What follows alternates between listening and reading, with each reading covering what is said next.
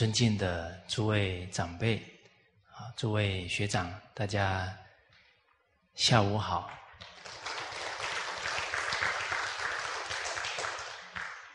好，我们群书三六零啊的课程呢，啊，上个礼拜进入啊第三个主题的啊第十个纲目啊啊贵德当中的交友啊是第九个纲目。啊，我们看到这个交友啊。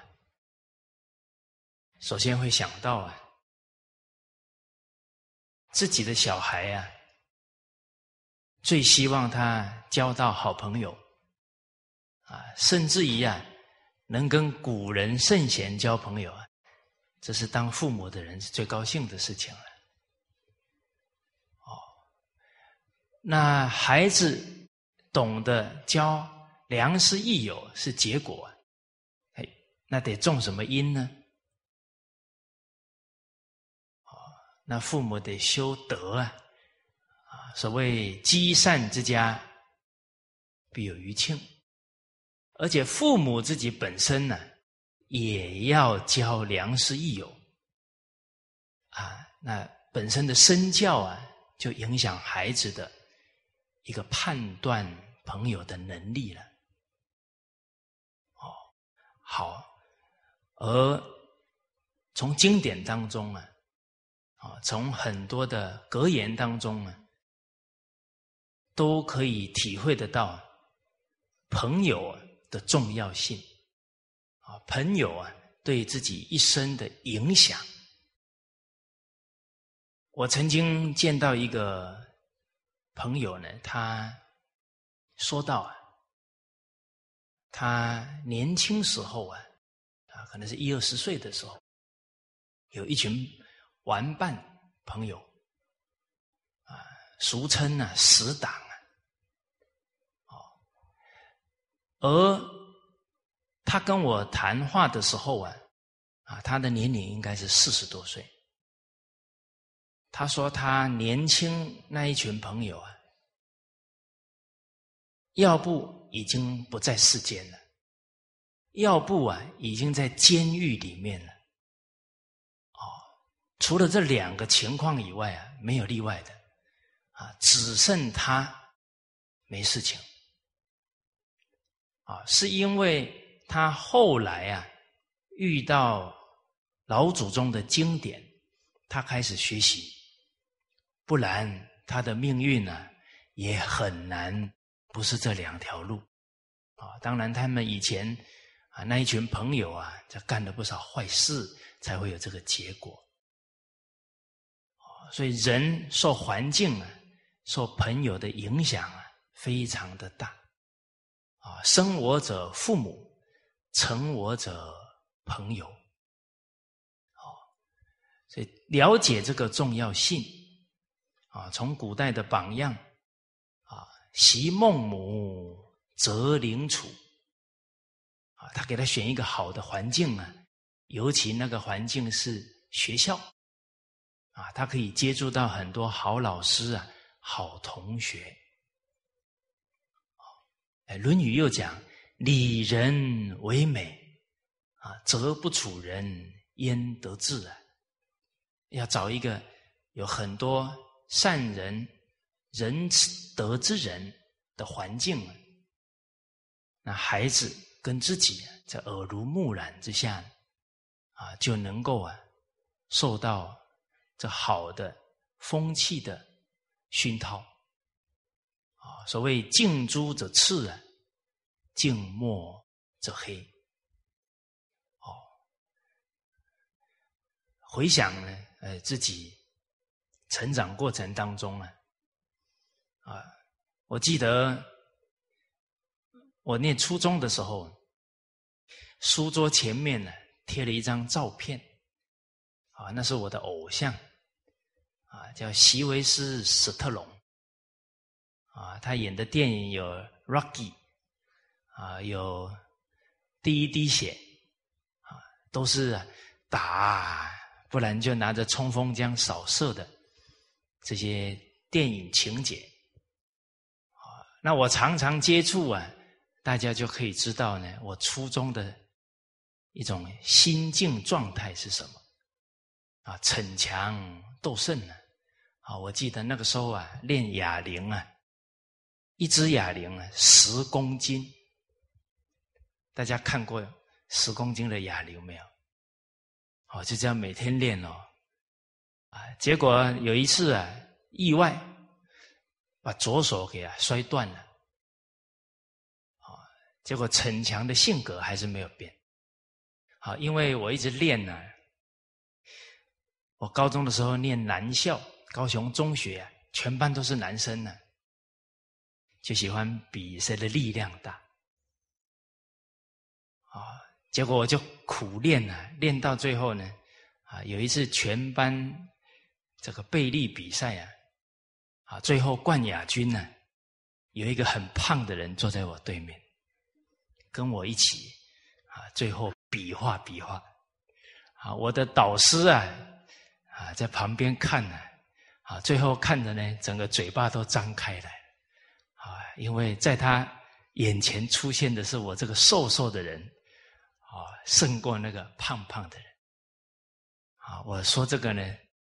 啊，是要重点在后面，重点在逞强之后啊，从身体上呢损害很严重，啊，你在那里逞强啊，都伤了你的筋骨，啊，所以现在去给人家按摩哈，人家都问说哪里痛啊？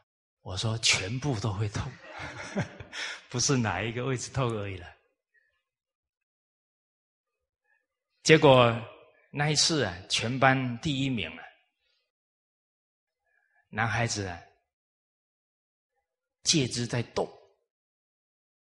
所以很多人呢都抓机会啊，想要血耻回来啊，想要把赢我一盘呢，可以把他扳回这个局势。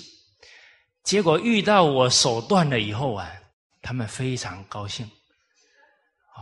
这个时候可以羞辱他了，啊，所以这个时候我也了解到呢，我平常的人际关系实在不怎么样，啊，在关键的时候就显现出来了。结果他们就找我比呀，啊，其实我左手断了呢，照练，练什么呢？右手伏地挺身，就一只手伏地挺身了，啊，就不愿意呀。输给他们，哦，所以这种好胜呢，身体受损以外啊，整个成长过程吃很多亏呀。啊，好胜的人呢，一定有人呢来挫败你。哦，所谓这个闽南话讲“恶马恶人骑”，啊，恩基贝一都的管乐呀。呃，总会遇到啊，强中自有强中手啊，一定会遇到比你还厉害的人。结果真的练了以后啊，跟同学再比啊，啊，我这个手上呢已经断了啊，还绑着绷带啊，就有一点像是黑社会老大这样。然后右手跟人家比，啊，我那个同学觉得说啊，应该是稳操胜券了啊。结果一出力啊，就开始一出力啊，我整个手就轻下去了。为什么呢？因为我明白了一个事实啊，就是左手跟右手啊是连在一起的，所以我这里一出力啊，整个这里的经络都拉紧了，所以痛的要死啊。可是很痛啊，不愿意输给他，所以就咬咬牙又把它给扳回来。从那一天以后，啊，我的手就变成了气象播报台，啊，要下雨以前呢，它就会开始抽动，嗯嗯，你就知道快要下雨了，天气要变化了，哦，所以当时候每天看着那一张拿着一支冲锋枪的照片呢，哎，受的影响啊，就是逞强斗狠。过了十多年，啊，才换了一张照片，啊，要换成孔老夫子的像。哦，大家要了解哦，清净的良师益友啊，关键太大。假如这一张照片呢，在我三岁的时候就贴上去了，哦，那我的人生呢，少走很多啊冤枉路了，少造很多啊罪业。啊，所以现在看到大家的孩子，啊，胎教就在受传统文化教育。啊，三岁四岁就开始学啊，我们觉得很欣慰啊，啊，决定啊要青出于蓝呢，胜于蓝，啊，这个我们才对得起下一代，对得起祖先呢，啊，所谓不孝有三，无后为大，我们不能对不起中华民族的祖先呢，好，而我们对交友。啊，对这些德行啊的认知越正确，啊，我们就会把他们呢摆在重要的位置啊，让孩子从小就建立这些最重要的德行啊，最重要的做人做事的态度。好，好，所以交友的重要性啊，又有一句话讲。人伴贤良，志气高。一个人身边都是善人，都是君子贤人呢，他一定也会很有志气。哦，所以啊，啊，我们啊，都给为人父母者建议啊，啊，每天给孩子讲德育课本里面的七百六十八个故事。这个孩子每天听这些圣贤风范，他的志气啊不断的提升，他觉得他的人生呢一定要跟大顺学习，啊，跟这些圣王圣贤学习，哦，那这些都得要父母长辈用心啊，把这些风范能够引导他们，甚至于是我们自己啊。就把这些风范呢，要效法啊，要能够啊啊去学习他们，那孩子的感受啊就更深了。哦，不止古人是这样啊，他自己的父母啊，身边的人也是这样。啊，其实孩子天性啊，就非常爱护、尊重。他的父母啊，父母在他心目当中啊，是最尊重、最爱的人。父母有德了，他这个天性终身保持啊，那个对父母的爱敬啊，一生都没有变过啊，非常可贵啊。假如我们父母没有做出榜样来，让孩子对我们没有信心啊，甚至于埋怨我们，他的人格啊，就。会受到很大的影响，他也不会健康，不会快乐。啊，这天性能终身保持啊，那是最幸福的。哦，好，那我们知道这个交友的重要性。啊，在我们接下来讲的京剧啊，是一百四十九句。这个京剧是来自于啊《孔子家语》当中六本这个单元啊，我们把这一段话前面的前前文呢，好一起来看一下。孔子曰：“孔子讲到啊。”吾死之后，则商也日益，次也日损。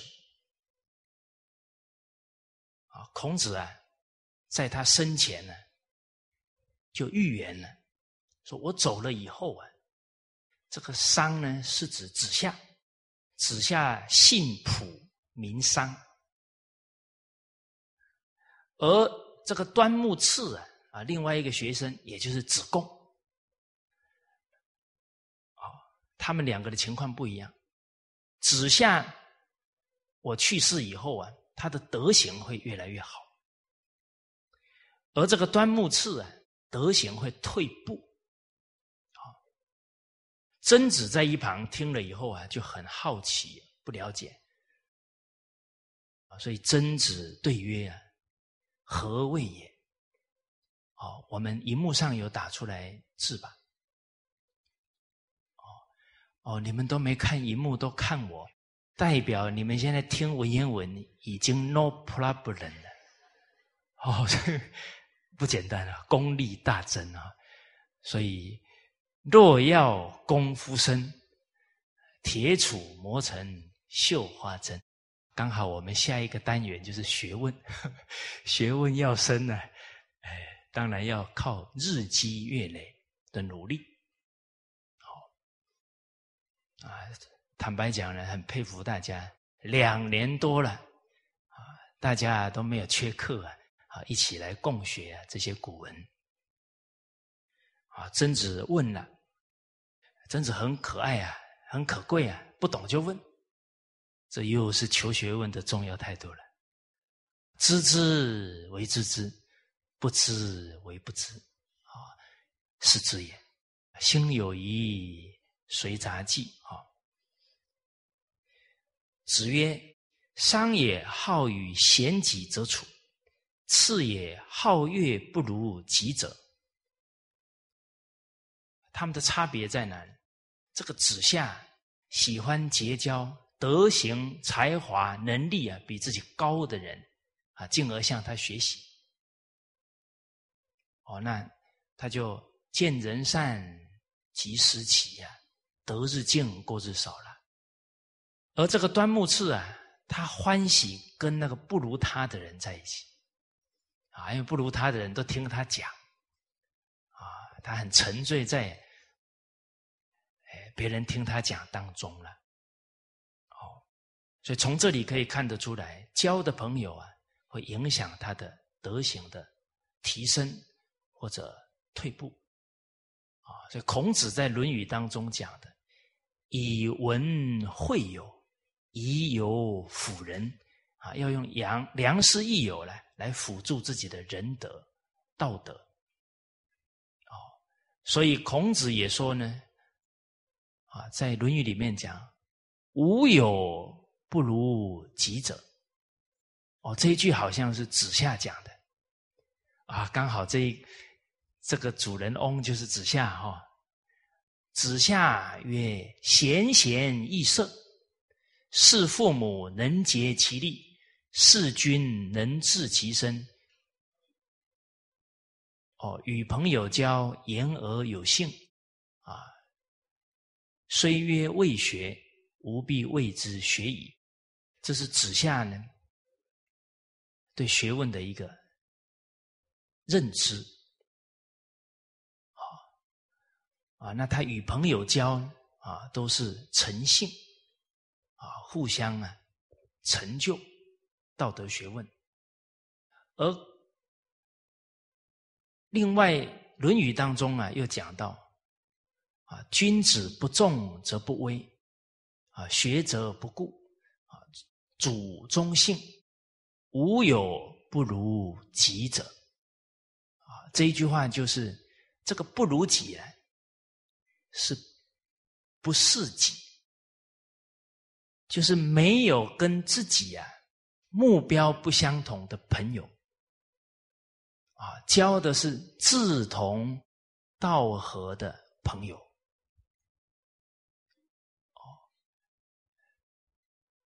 假如人生的方向目标都不一样了，那在一起可能啊，这个朋友他的目标啊，人生就是享乐，那我们可能就会受到这些污染影响啊。所以跟自己志向不同的朋友，所谓道不同不相为谋，除非你不被他影响啊，除非你很有把握。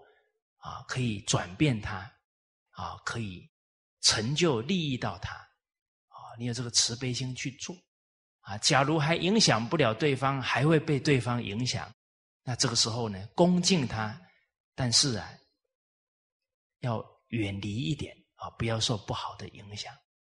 哦，这个也是要懂得呢，自我保护啊。等自己功夫够了啊，要去帮助他呢啊，再再去做啊。所谓要量力呀而为。好，不然我们要帮助他人啊，最后都被他人给转掉了。哦，好。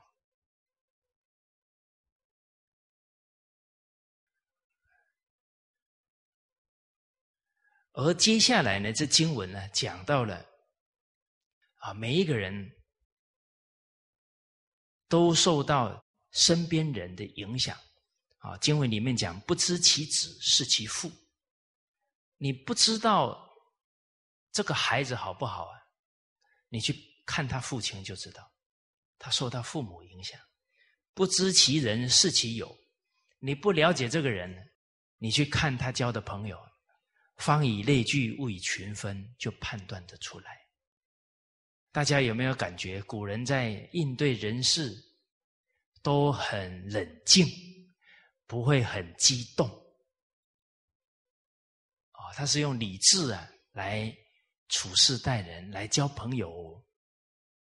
不知其君是其所使，哎，这一个国家领导者或者这一个团体企业的领导者，你不认识他，你可以看他用的人，他用的都是正直之人，那他一定啊也是有德之人。他用的都是很会讲好听话的。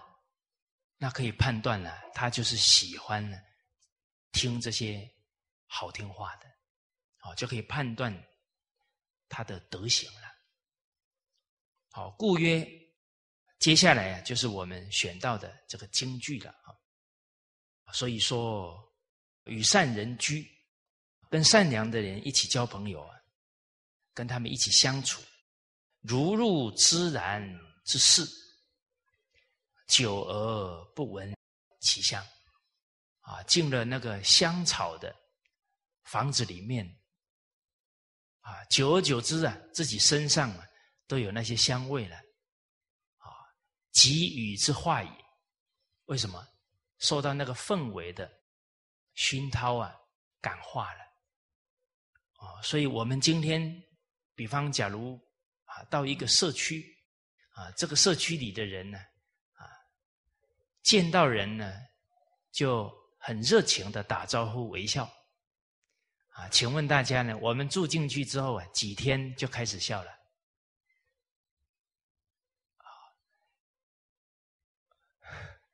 哦，可能我们本来就会笑了哈，啊，但一定很快啊就会受感染。哦，与其以与之化矣。啊，甚至于啊。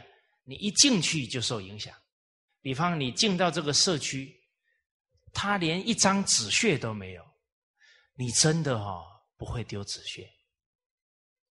或者呢，哦，你进到一个听课的环境，啊，大家都很专注啊，没有人讲话，呃，我们一进去啊也不讲话了，大家有没有去听交响乐的经验？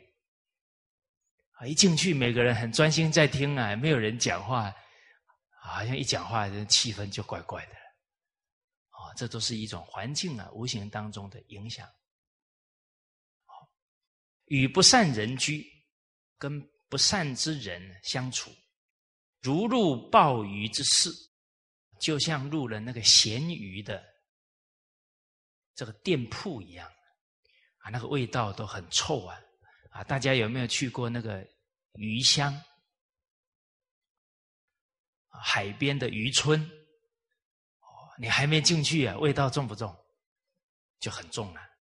啊，久而不闻其臭。你进去很久了，哎，这些臭味你都觉得正常了。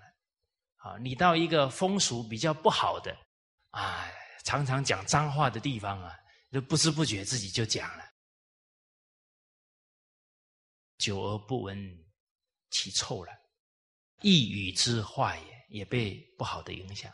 所以是以君子必慎其所与者也。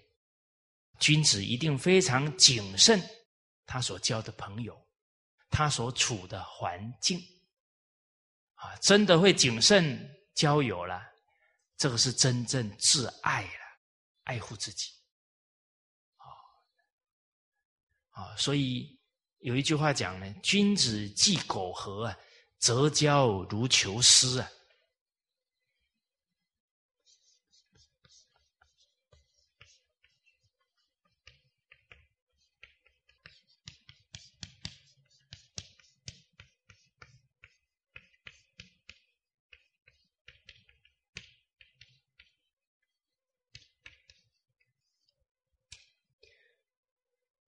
君子忌讳随便乱交朋友，啊，那选择朋友啊，就像选择老师一样慎重。刚好这个上个礼拜啊，啊，我到香港，啊，这个师长呢，他们接待啊，联合国教科文组织的大使。因为五月份啊啊，师长啊，他们在泰国啊参加泰国皇室啊啊办的一个宗教和平的会议，那去了很多世界的大使，好，那其中有马其顿的大使啊，有马达加斯加的大使。哦，这个师长好像跟马的国家特别有缘。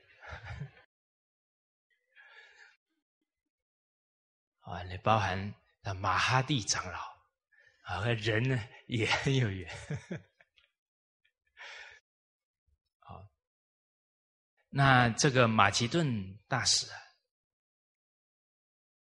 他听了几天呢？啊，师长给他讲的这些儒释道的。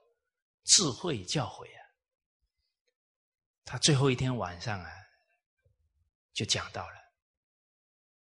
他说：“我曾经听说啊，啊，听一个很有智慧的人讲一席话，啊，可能超过去读一千本书。”哦，我们听到这一段话，有没有想到哪一句话？啊，听君一席话。胜读十年书，啊，他是用哎一千本书来比喻。接着他说呢，啊，因为他听师长四天讲话，他说我已经读了四千本书了。啊，我们听了很感动啊，也很惭愧啊。啊，你看他乡的人，他乡的大使，不同国家民族的人都这么珍惜他老人家的教诲啊。接着这个大使讲。啊，说这么多天听下来啊，师长这些救世的理念、智慧啊，他往后的人生呢，他也会尽力去做。我听到这里啊，好像想起，《论语》里面讲，啊，事不可以不弘毅哈，任重而道远。啊，他马上呢承诺啊。啊，要跟师长一样呢，为世界和平啊而努力。哦，那师长的德行啊，几天呢感动一个大使，同发为世界和平努力的愿望。然后另外一个马达加斯加的大使啊，他带着他太太，还带着他女儿，真有智慧。啊，这清净善知识的机会，他全家都带来了。这个大使很懂得传承家道，让他的女儿一起来学习，啊，他四天下来啊，很感动，就说了，啊，说，呃，对着师长讲，啊，您老人家多注意身体健康，啊，希望你长命百岁，啊，啊，这个叫啊祈请啊。这个善知识啊，常驻世间呢。哦，你看他非常真诚。然后啊，他要到机场以前呢，哦，还跟大使大使啊，其他大使商量啊，说回去以后啊，建议联合国啊，要聘师长做荣誉大使。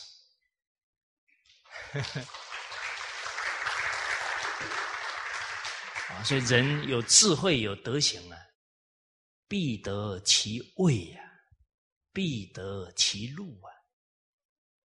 那个尊贵呀，不用自己去求啊，啊，人家感佩呀，自自然然感召来。啊，所以师长参加联合国会议十几次啊，那也是人家听了他的话，啊，非常感动啊，觉得这些教诲啊。能够给世界和平啊，走出一条活路出来啊！当然，当然，师长啊很谦虚，也说了，那不是我的方法，那老祖宗啊，我们中华民族的祖宗啊，教导我们的。哦，好，哦，所以亲近一个有道德之人呢，啊，对人生的启发非常大。哦而社会也是一个染缸，假如不懂得选择良师益友，那堕落的速度啊也非常快。哦，我们不要说远的了，一个人去读大学，大一的时候德行好，还是大四的时候德行好？啊，那短短四年呢，那堕落的速度啊就很快了。哦所以在古代，每一个朝代的皇帝啊，他很清楚，一个国家要安定啊，最重要的是这一个天子啊，以身作则，有德行。所以他要让他的这个朝代能够继续兴盛下去，他最重要的栽培太子，太子以后是皇帝呀。啊所以太子所接触的人，都是全国最有道德学问的人。呃，所谓三太啊，三少，三太：太师、太傅、太保。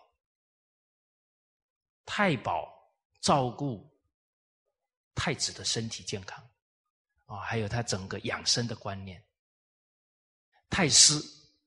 啊，教导他整个治国的方略智慧，啊，太傅教他道德仁义啊这些做人的道理，啊，然后少保、少师、少妇就看他学完之后落实到什么程度，就等于是他的教练，啊，每天陪在他身边呢，啊，他哪里不落实，马上教诲他，哦，他。所接触的一切都是好的，他的德行就建立起来。好，而且啊，这太子啊，都是从胎教啊，他们就很强调了。哦，那母教就眼不是恶色，耳不听淫声，口不出傲言。啊，这个是从周朝的三位女圣人呢传下来的胎教了。啊，太姜、太任、太史。啊，所以称女子为太太啊，啊，就是对女子的尊崇啊。太太就是圣人的意思了，啊，就是有女圣人呢，才能出圣贤子孙。啊，所以诸位女士啊，啊，您成家以后啊，人家叫你太太呢，那个意思就是女圣人你好。哦，所以确实啊，要有女圣人。才能相夫教子啊！所以女教啊是天下太平啊大根大本。好啊，这个是从这一段文当中啊体会到交朋友太关键啊！入芝然之室，久而不闻其香啊；入鲍鱼之室，久而不闻其臭。那我们了解交朋友的重要性了，啊，交朋友的影响。接着呢，我们要建立好啊交朋友的态度啊，啊啊，怎么交朋友才能够长长久久？哦，这些态度很重要啊，交朋友当中有哪一些本分呢？这些都是重要的心态啊！啊，像大学里面告诉我们，啊，为人父止于慈，为人子止于孝，为人君啊止于仁，啊，与国人交呢止于信。那跟朋友之间呢，要真诚守信啊，不能欺骗呢。啊，啊不能答应的事情啊，不守信了。啊，这个很重要。而这个信当中啊，还有义在啊，信义信义啊，要互相成就啊，这个才是敬道义。啊，《弟子规》说的“善相劝，德皆见，过不归，道两亏。”哦，好。我们回到啊这个一百四十八句里面，这就是讲到交朋友的态度。啊，故君子之皆如水，小人之皆如泥。君子淡以诚，小人甘以坏。交朋友啊，都是敬道义啊，不带自私自利在里面。啊，有带目的了。哇，那可能为了达目的啊，啊，讲很多的巧言令色的话啊，啊巴结谄媚，啊，好像如胶似漆啊，一天都不能不不能分开了，啊，真正达到利益目的了啊，就疏远别人，哦，这个叫肝以坏呀，啊，但是君子之交呢，淡以诚，啊，淡中啊有真味了。而且这个“淡”里面呢，哎，也是提醒我们啊，交朋友啊，不能带目的。交朋友啊，要理智啊，要怎么样呢？交的过程呢，是先淡后浓，先疏后密，先远后近。你不能还不不是很清楚了，哦，那就好的不得了啊！还有很多承诺啦，哇，还跟他合作了啊！最后一个月、两个月之后，才发现啊，他种种啊问题，可是又已经啊啊一起合作做事业了，到时候你要进进不了，要退又退不了，啊！所以其实我们处事待人哦，有一点要克服啊。就是激动，就很容易激动，啊，又答应了之后又是非疑，勿轻诺，苟轻诺，进退错了。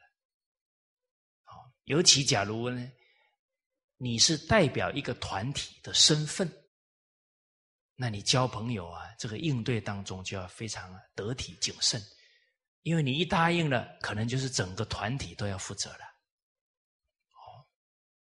所以这个交友之道啊，都是要循序渐进，啊，以道义互相劝勉的，啊，自始至终啊，对对方都是恭敬的态度，这样才是啊，善于交朋友，啊，这个恭敬的态度啊，就是纵使最后呢，哦，不往来了，绝交不出恶言。啊，所以我们看到交朋友当中啊，要慎始慎终，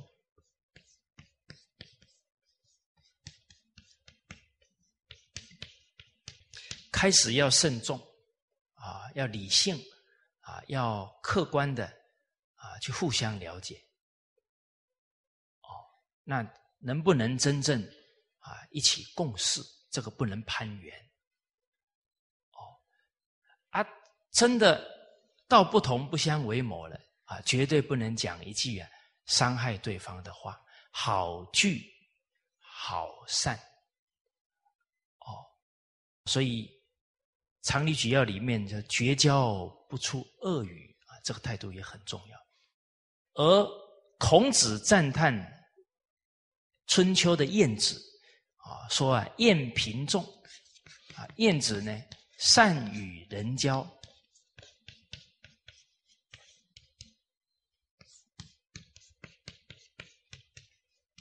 久而敬之。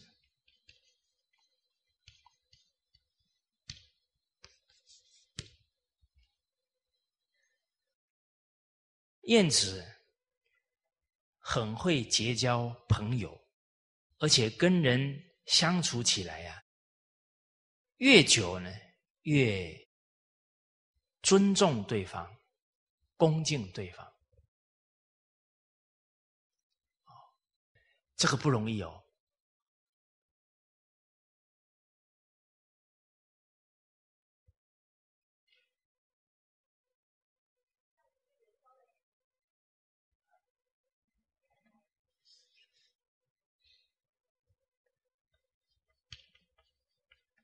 交朋友很重要啊。当局者迷啊，旁观者清。然后我看来是没看出来。好，谢谢啊。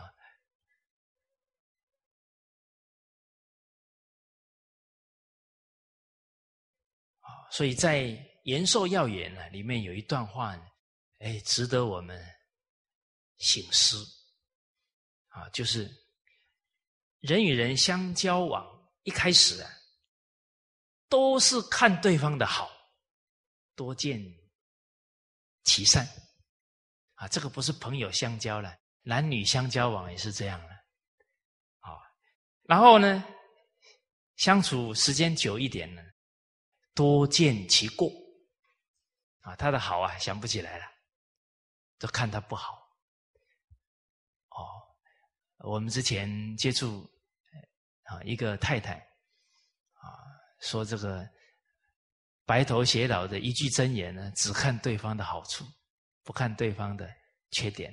啊，他说没有优点。你看人与人相处啊，一开始的时候啊，都是看他的好，慢慢的都是久了以后都看他的不好，但未必呀，这个朋友这个人真正比以前差哦。哦，那不是风动，也不是幡动。是仁者的心动了，是吧？不是他的以前，也不是他现在，是我们对他有成见以后啊，看的不客观呢。所以，因为呢，都看他不好啊，对他厌倦，对他排斥，这个心呢就起来了。接着，这个话里面又讲了。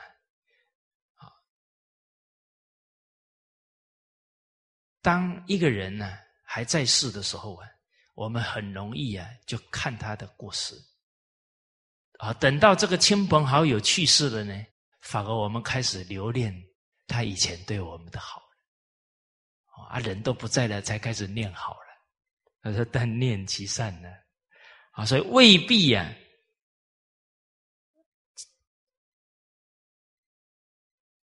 他好，他其实。”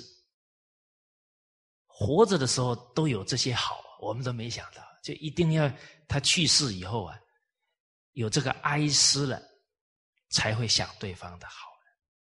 所以人如果啊，能以待他死后的心呢，来对待他现在，好，这样子哦，你会看到他更多的优点。哦，哎，其实，在日本呢。啊，他们好像有一个心境啊，就是每一次跟人家喝茶，就当做是最后一次。那假如我们跟亲朋好友相处啊，就是就当好像这一辈子就见不到这个人哦，那种珍惜缘分呐，啊，念对方的好啊，就能够提得起来。好，其实真的，当我们对这个认识很久的朋友，同人啊，产生啊一这种厌恶的感觉，我们的心思可能都陷在里面。这个时候能够冷静想一想，这么多年来他曾经奋不顾身的来帮助过我们，我们怎么提不起来了？哦，那不就变成念怨忘恩了吗？那不管他做了什么呢，我们自己就已经错得很离谱了啦，就不能再检讨别人了，得先检讨自己了。好，恩欲报，怨欲忘，不能生气喽。为什么？《弟子规》没做到了。啊，《弟子规》没做到的人，不能乱生气。啊，哦，因为没有生气的资格。好，啊，所以人如果能以啊，保持那个一开始。交朋友的那个态度，就是都看对方的好，啊，来对待所有的老朋友啊，那他的责备啊，一定能够转成宽恕了。哦，好，而且呢，这里又讲到啊，人呢很容易受感情影响，要长长久久融合和睦相处比较难。要被挑拨啊，很容易，可能一两句话，哎，你知不知道他怎么说你啊？啊，一听啊，可能五年的朋友，你就气得不得了，就不想跟他相处了。啊，所以人要很理智啊，不能感情用事。好，好，所以这个交朋友这些态度啊，包含本分。我们曾经跟大家交流过，本分有劝谏、善相劝的本分，啊，本分有关怀爱护他跟他的亲人，爱屋及乌。上一节课我们有讲到啊，汉朝的张绍跟范氏，啊，他们知心的。朋友讲好啊，这个范氏两年之后会到他们家去，一天都没有查。这个张绍的母亲啊，觉得很不可思议啊，离了千里之远呢，两年之久的约定呢，这么如期呀赴约啊，不止呢去问候他的母亲，而且呀还。梦到这个张绍去世了啊，赶紧啊赶来帮他送终。哦，这范氏还没到的时候，那个棺木一不动啊，他的母亲了解他是不是范青还没有来啊？你不肯走啊？啊，说完没多久啊，就看到一个人穿着丧服啊，快马加鞭赶过来了，果然是范氏来了。啊，最后呢还。帮他安葬好，又保护张绍的他的家属，照顾好他的家属，让死者啊安心啊，安慰他在天之灵啊，这个是互相关爱、互相尊重啊。有一句话讲啊，文人相亲啊，读书人之间呢。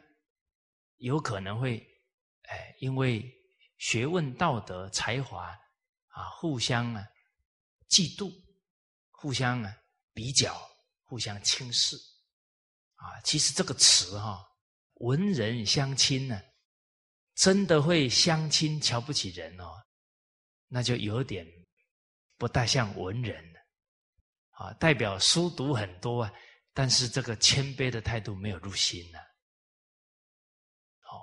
好，所以应该学问深时意气平啊，不能瞧不起人啊，而且呢，应该是越学越谦卑啊，看一切人都是老师啊，都是他学习的对象，哦，然后能时时呢看到自己的缺点。再来呢，有不言家丑啊，朋友跟你是莫逆之交啊，什么话都跟你讲啊。他家里的这些私事啊，你可不能去宣传啊。他讲出来呢，啊，他是心里好受一点啊。你再好好引导他啊，安慰他啊。你把他的私事讲出去了，那就伤了这个友谊了。哦，这不言家丑。再来呢，通财之意。他家里钱财有急用，要帮助他，啊，以至于啊，你的经验能力啊，能够利益他的家庭啊，让他能谋得一技之长啊，谋得这些工作的机会啊，你要倾囊相授啊，帮助他。好，那这个互相规劝，就能呢。互相成就道德学问，在东汉啊，有一个朋友相处的好例子啊，是皇上呢，汉光武帝啊，跟他年少的一个好同学啊，啊，叫严光先生，范仲淹先生曾经到严光的故乡啊，去当过官。啊这范公呢，非常佩服啊，严光先生啊，所以到了以后啊，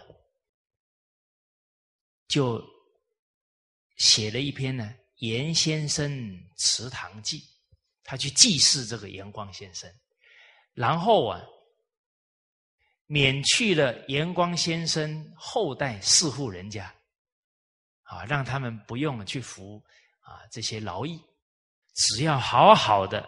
把严光先生的祠堂照顾好。其实啊，范公这么做啊，对整个社会风气有没有影响？有啊，他尊重一个非常有高尚道德的圣贤人。那这个地方看到范公这么做，大家都仰慕道德啊，所以我们要看到以前的皇帝呀。以前的为官者很会教化老百姓哦。我们看到《弟子规》里面讲的“冬则温，夏则敬”，这是汉朝的皇乡的孝行啊。当时候皇帝也就赐他八个字啊：“东汉皇乡，举世无双。”啊，就赐八个字。天下的人不都效法他的榜样吗？啊，所以孔子讲到呢，举善而教不能呢，这整个社会就会互相规劝向善，举善把这些榜样立起来，啊，没能力的人尽心尽力啊去帮助他，啊，包含这些残障的人士，让他有专业的能力。啊一个国家有这样的德政呢，他的整个道德风气啊，很快就会起来。啊，中国连续三届道德模范，啊，每两年举办一次啊，啊，已经经过五六年的时间了，啊，每一届啊都是真的看的人都是没有不为之动容的，啊，像。去年的道德模范，啊，我们看那个许月华女士，十二岁两只脚就断了，可是呢，三十八年来却照顾了一百三十七个孤儿，她是一百三十多个孩子的妈呢，她连行动都不方便，可是她却用木椅子，啊，都。那个木椅子都是这么厚的，走断了好几个。哇，我们看了都感动的流眼泪啊！哦，你包含杭州的这个吴菊萍女士，一个孩子从十楼掉下来，她以最快的速度啊冲过去呢，用手把他救下来。他的手断了，啊，那奋不顾身呢，救救人命啊！所以杭州的广场上立了一只他的手啊，然后握着一个婴儿啊。结果他们那个社区的人呢都不吵架了，啊，假如有吵架的迹象的时候啊，旁边的邻居就说了：“我们社区都有吴菊平奋不顾身的，你们还有什么好吵架的嘞？”啊，他们就不吵了，还一个道德的感染了，让人家觉得好像还吵架很丢脸了。啊，他变成杭州的精神哦。啊，所以中国封她是最美的妈妈哦。哦，去年还有一个最美的女儿哦。啊，孟佩杰女士，她八岁就开始照顾她妈妈了，而且是继母。啊，她八岁的孩子呢，她妈妈一百四十多斤哎，照顾了十几年呢。我们有时候想想说，那那日子是怎么过来的？没法想象。啊！但我们看到一个女孩，就一份孝顺母亲的心啊，她一点都不觉得苦呢。她觉得只要妈妈活着，她的人生就有源源不绝的动力了。哦，所以这些榜样感动了。上亿的人民，哦，所以这个举善呢，教不能呢。这孔子的智慧啊，几千年后为政者用上了，确实产生了很大的教化作用。哦，所以范公啊，他到了严先生的地方，赶紧去祭祀这一位圣哲人，啊，而且帮他写了一篇呢《祠堂记》了。这《祠堂记》里面呢，就有讲到啊，他们两位啊，汉光武帝啊，跟严光啊，少时的同学啊，两个人都很好学，互相切磋学问。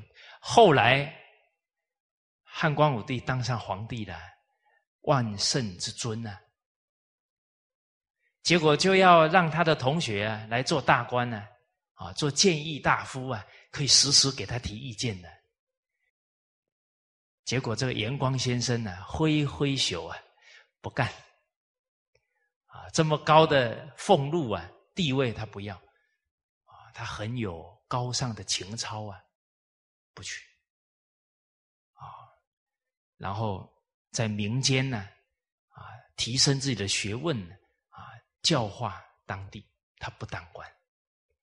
啊，其实他这个风范呢，就会让那些追名逐利的人呢，脸红了，觉得不好意思了。哦，而很有意思的是呢，这个汉光武帝也太想他这个同学了，啊，他他这个同学都不能陪他了，啊，好不容易把他找来了，就跟他一起睡觉，啊，还年轻的时候一起睡觉的，啊，结果睡在一起啊。半夜呢，这个严光先生翻身的时候啊，这个腿呢压到了汉光武帝的身体，结果大臣呢，其中有那个看天象的人，就发现那一天的夜里啊，那个天象呢是有人呢对皇上好像有不好的动作了，有害了，啊，就很紧张啊。哎，以前的人怎么这么厉害啊？哦，怎么这个朋友放一条腿在他的身上啊？天上可以看得到。你说古人呢，他他到底懂到什么程度啊？真的不是我们想象的。我们还得要什么望远镜啊？因为他都没有，不得了啊！啊以前的古人呢，心很清净啊，上知天文，下知地理啊。你看诸葛亮先生还能借东风啊，但那时候都没有气象台了。哦，现在台风都会报错，你看他借东风不会借错呢。哎，不过现在台风还挺挺特别的哦，他跟你嗯去了，又给你嗯回来了，你要抓也实在不好抓了。啊，其实告诉大家，台风变来变去啊，根源是啊，人心也变来变去了啦。所以这大环境啊，随着人心在变啊。古人懂啊，现在人都着在这个现象，不知道啊，现象的根源就受人心的影响。啊，所以日本江本胜博士讲的水实验啊，生命的答案，水之道。水是物质，这个物质啊，随人心在变化，大自然当然也随人心变化。啊，所以《书经》上面讲，做善降之百祥，做不善降之百殃。其实这一句话呢，就在我们一百六十四页了。啊，一百六十四页三百五十六句啊。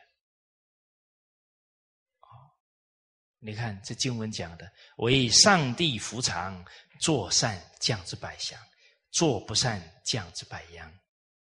尔为德王小，万邦为庆；尔为福德广大，最绝中。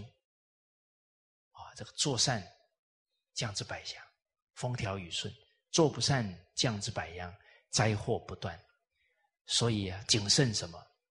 勿以小善而不为，啊，任何小善你都积极去做啊，上天一定会降福；小恶啊，不要觉得没有伤害啊，决定啊会让自己的德行堕落啊，甚至于啊会败家亡国啊，都说不定了。而这个后来呢，严光先生呢，还是没有。接受皇上的邀请啊，他回去了。而范公呢，在写这部这一篇《池塘记》的时候啊，就说到了呢，这个严光先生呢，不是王侯，高尚其事，他放下高官厚禄。保持他的清高的气节，高尚其事。同时，啊，范公也非常佩服啊，皇上汉光武帝呢，以贵下贱，大德明也。啊，这两句话。都在《易经》当中啊，看得出来范公专攻《易经》啊，他在赞叹古人呢，都是用《易经》的经句。哦，我们可以看到呢，严光先生呢，富贵不能淫啊，哦，而汉光武帝九五之尊，他却这么样谦卑的向他的同学。请教道德学问，所以以贵下贱，贱是指地没有地位的人。那老百姓啊，很佩服，效法他，他懂得不耻下问。啊，那道之所在呀，天下归之啊，他很得民心啊，他也是一个很好的皇帝啊。最后，范仲淹先生呢，啊，歌颂严光先生。云山苍苍，江水泱泱，啊，先生之风，山高水长。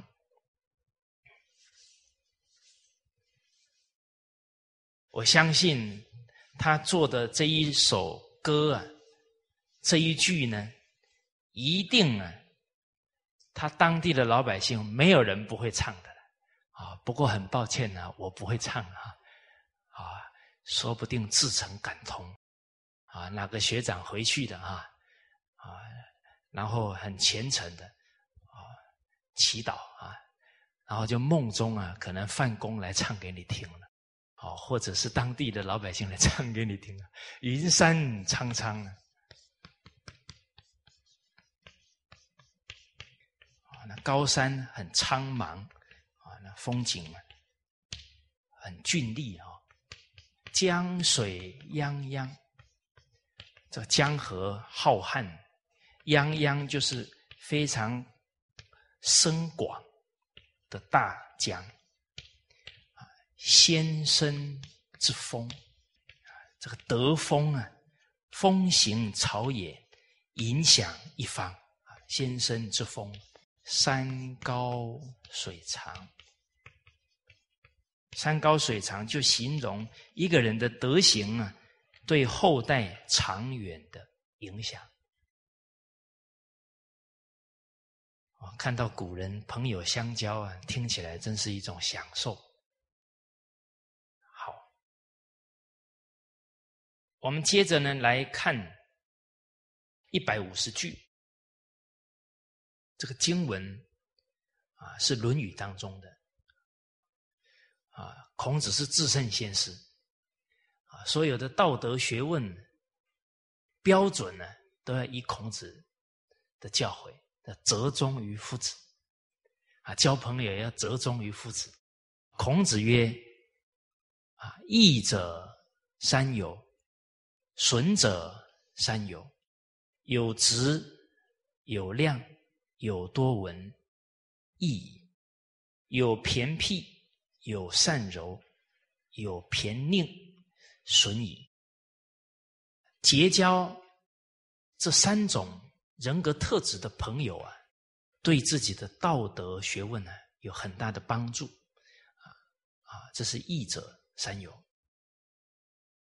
我们先来看呢，哪三友呢？第一，有直啊，有量，有多闻。这个朋友非常正直无私。啊而且呢，会指出我们的不足，啊，规劝我们的缺点，这是直。我们来看呢，一篇在《群书治要》当中啊，《吕氏春秋》里的文章，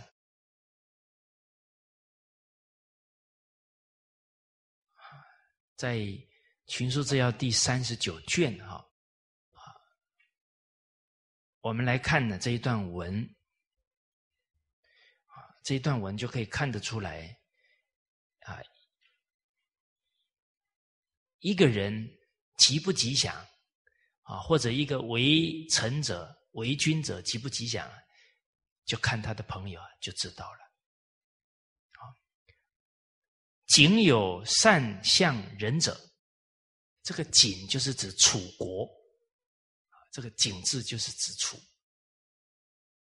有非常善于啊看相的人，他看得很准啊，甚至还可以断他的命运，而且讲出来啊无一策，就是没有失策，都讲得很准。这个楚庄王知道这个事了啊，庄王就请教他见而。问焉，他回答楚庄王：“对曰：‘臣非能向人也，能视人之有也。’啊，其实我不是说只是很会看那个人，最主要的呢，我会从看他交的朋友来判断这个人的未来命运。接着说到了布衣也，啊，布衣就是老百姓。”要穿那些锦绣啊，很高贵的衣服啊，那是一般有地位的啊，所以布衣就是指老百姓。一个老百姓呢，其有皆孝悌？他的朋友都是很有德行的，守孝悌的。纯谨未令啊，纯是忠厚，谨是非常谨慎，未令就是很守法。守法令啊，守规矩啊，多交孝悌、纯谨这些有德的朋友。如此者，家必日益，身必日安，此所谓吉人也。啊，这个人的家一定会越来越富足。啊，他交好朋友，德行提升呢，家里慢慢就有福报了。而且呢，因为都跟有德之人呢，他的身心啊是止于道德的，所以身必日安，越来越安乐啊，这个是吉祥的人呢。接着讲呢，事君也啊，侍奉国君的人，其实就是为人臣者了啊，为人下属者了。其友皆诚信，他所交的朋友都非常诚信。啊有量啊，这个量里面呢，有宽恕，也有诚信啊，在里面啊，有行好善啊，他很有德行啊，又乐善好施啊。那这个人效法这个朋友了，那他一定啊，越来越富贵啊。我们回想孟子有讲过呢，仁义。忠信、乐善不倦，是天绝也。啊，一个人能够仁义忠信存心啊，做善事哦，乐此不疲，这个人呢，天绝就是上天会降尊贵、降福报给他。哦，我们看到刚刚提的这这些这德行特质。一定会赢得上天的福报，啊！所以如此者，事君日益，啊，他自己德行日深，他所辅佐的领导啊，也会越来越有德，官职日进，他的官呢越升越高了，此所谓吉臣也，啊，他是吉祥的一个臣子。人主也，啊，一个为人国君的人呢，朝臣多贤，啊，他这些大臣呢都很贤德，左右多忠，他最近的臣子，甚至身边侍候他的人呢，都很忠诚。主有失，敢交真正见，这个领导一有错了，他的臣子。敢于当面指正他、劝谏他，啊，如此者，国日安，主日尊，天下日福，此所谓吉主也。啊，这样子发展下去呢，这个国家很安定，他的领导啊，因为都接受劝谏了，越来越有德，而且老百姓也。越更加尊崇他的国君，哦，那老百姓尊崇了，当然天下日福。所以有德持有人，有人持有土，所以德者是本，才能赢得人民的归附啊！啊，这整个国家很有向心力，所以此所谓吉主也，是吉祥的领导者啊，国君呢。所以，臣非能相人也，能观人之有也啊！我们看到这里了，啊，这段文章也差不多快讲完了。啊，那诸位学长，我们能不能观自己的命运呢？哦，看看我们自己身边交的朋友，哎，我们是不是吉人？啊，所以吉人自有天相哦。这老天也会保佑了。好，那楚庄王很可贵哦。庄王善之，他听了之后很欢喜呀。善之就是马上去做了。于是啊，急收事，非常积极的、尽力的啊，招贤纳士啊，啊，广招这些天下贤士啊，日夜不懈。这个日夜不懈，就是招来了以后啊，这些贤士给他的劝谏进言，他很好的去改去落实啊，有利于国家的政策，赶快去实践，遂霸天下啊！楚庄王是春秋五霸最后一霸啊，很不简单的。好，所以我们看到。吉人也好，吉臣也好，吉主也好，一定啊都要身边有德行的朋友，还要有正直的朋友劝他。哦，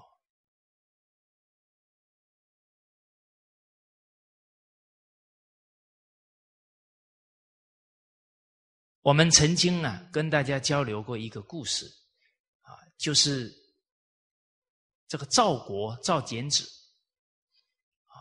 他也是为人领导啊。结果他有一个朋友叫周舍，站在他们家门口三天。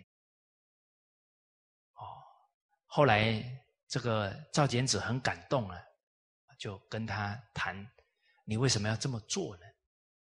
啊，他说：“我希望啊，能做你的恶恶之臣，啊，愿为恶恶之臣。”哎，我们。群书之要三六零啊，啊，大家一起共学啊，超过一年了呢，快不快？不是一年哦，一年好几个月了哦。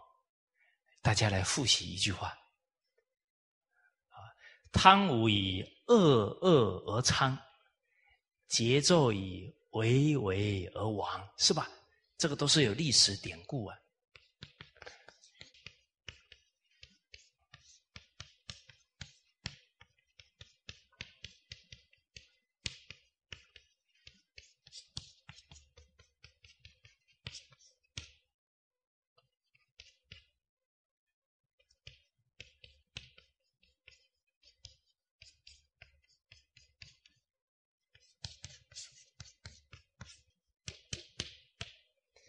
这个恶恶就是汤王、武王，他的大臣都对他直言不不讳，啊，很直接的劝谏他，他非常虚心的接受，所以他国家兴盛了，啊，而夏桀、商纣呢，是夏朝跟商朝最后一个亡国之君，他们就是都不能接受，甚至于忠臣谏言了，他还杀害忠臣，大家都不敢讲话。唯唯就是都不敢讲，最后的结果呢，就亡国了。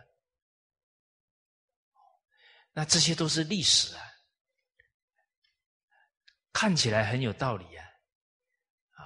但是假如自己没有做到啊，那这个也是一个知识而已了。哦，我最近呢对这一句话呢特别有体会，啊，就是我们在台上跟大家分享。啊，传统文化讲多了以后啊，好为人师很厉害，自己不知不觉啊，啊就形成这个态度了啊。所以好为人师以后啊，听别人讲话呢，听不到一半，甚至听几句哦，自己又讲道理啊，把人家的话截断了。那这样人家就不肯跟我讲。所以这个要还要练习呢，就是你要你要会倾听呢，要会尊重啊。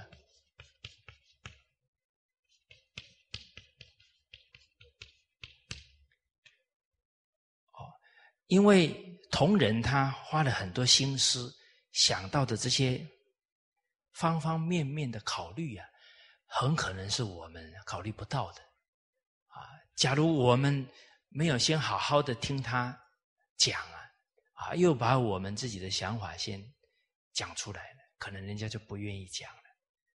哦，那他他那些考虑那些重要的点呢，我们一忽略掉了。啊，一来自己啊好为人师会傲慢，二来事情做的不圆满，损失的就是大众的利益。啊，呃，对姻缘呢就有很大的损害。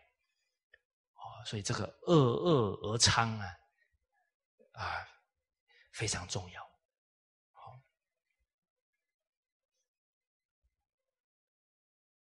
所以这个周社啊，站了三天以后呢，赵简子很感动啊，啊，就答应他。而周社呢，每天跟着他，记下他的每一天做的事。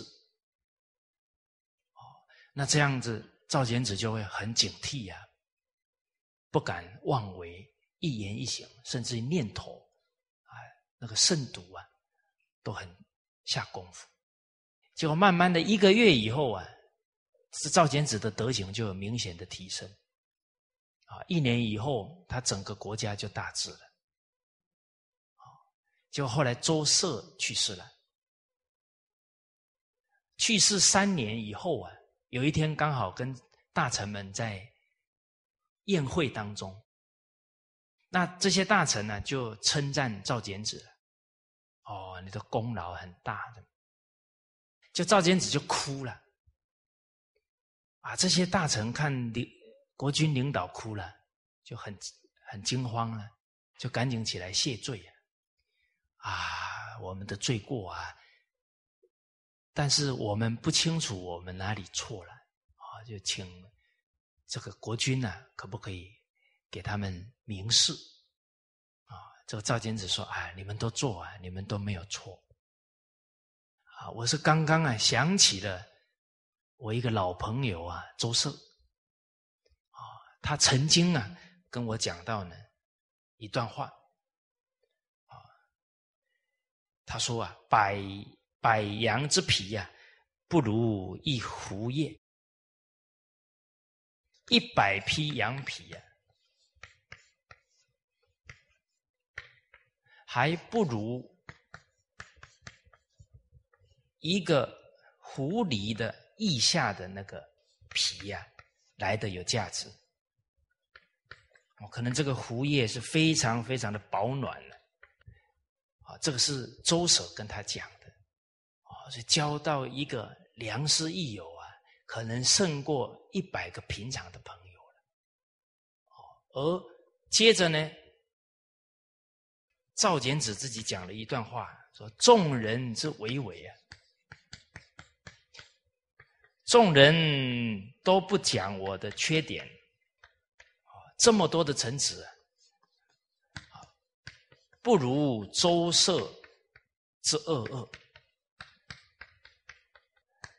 大家都不劝我的德行啊日减了，所以群臣都还比不上一个周二啊对我的利益了。哦，而且呢，他又说到啊，哦，人君呢，一个国家的君王啊，假如不能听到他的过失。或者听了以后不改，这个国家一定会亡。哦，这古人对于整个国家团体的治乱呢，对这一些道理他深信不疑的。说人君不闻其非，即闻而不改者亡。所以他为什么哭呢？三年过去了，没有任何一个人提他的过失啊，他觉得自己觉得国家很危险。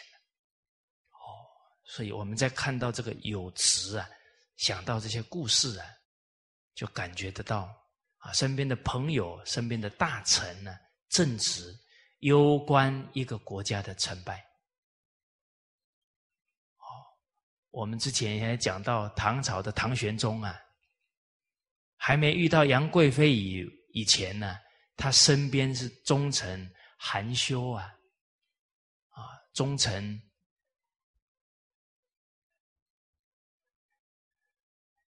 张九龄啊，这些好的大臣呢，所以创了开元之治啊。哦，所以当时候他重用这个韩休啊，韩休随时会指出他的问题啊。哦，然后他也时时时保持很紧张的状态啊，有时候在玩乐当中啊，哦，他偷偷玩乐了。啊！问旁边的人：“哎，韩休知不知道？”啊，才问完，报啊，那个作者就传来了啊，他又吓吓，很很很恐慌了哈，又要讲他的不是了啊。结果呢，有一次他他在照镜子的时候，哎呀，好像瘦了不少了啊。旁边的人就进谗言：“皇上啊，都是那个韩休让你瘦下来的，他太不应该了。”结果唐玄宗就讲了，说其实啊，有一个大臣呢，啊，叫做萧嵩啊。他每一次来跟我谈国家的事情啊，啊，他都是顺从我的意思啊。啊，皇上英明，很好，很好。我见他的时候啊，很高兴啊。可是他一离开啊，那一天晚上我睡不着觉了，还是觉得啊，这些都是谄媚我的。到底实际的状况是怎么样？这个含羞哦来的时候，我很难过了。哦，可是当天呢，他劝完我以后，我知道问题在哪。我虽然很难过，当天晚上还挺好睡的。我的唐玄宗还是很明白的。哦，所以他就讲了。我用含羞啊，是为了这个国家，不是为了我这个身体不要瘦下来。哦，所以瘦了我一人呢，肥了天下人，很值得啊。哦，我们看这个德育故事里面讲到这里啊，真的要站起来给这个唐玄宗敬一个礼，是吧？但你看他开元之治的关键呢？还在大臣正直啊，没有这些大臣呢，九龄已老，含羞死啊。张九龄没有办法起身呢，含羞已经过世了啊。明朝不复谏书来了，没有劝谏的奏折来了，啊，又遇到冤家路窄啊，遇到。一个女子杨贵妃，整个就陷陷到这些情欲里面去了。最后一个开创开元之世的皇帝，搞到最后变什么？差点亡国的安史之乱。啊，所以从唐玄宗的势力也可以了解到，一个人身边的人呢，对他的影响会决定他的人生，甚至决定了。他的团体国家的命运呢？好，所以这一些京剧啊，我们在从历史的教训当中啊，就会体会到，真的以铜为镜，正衣冠；以古为镜，知兴替；以人为镜啊，就明得失了。啊，从历史汲取教训，从肯。劝谏我们的人当中呢，啊，旁观者清啊，就能提到我们这自身不足的地方，啊，能看得清楚。好，这一节课先跟大家交流到这里，好，谢谢大家。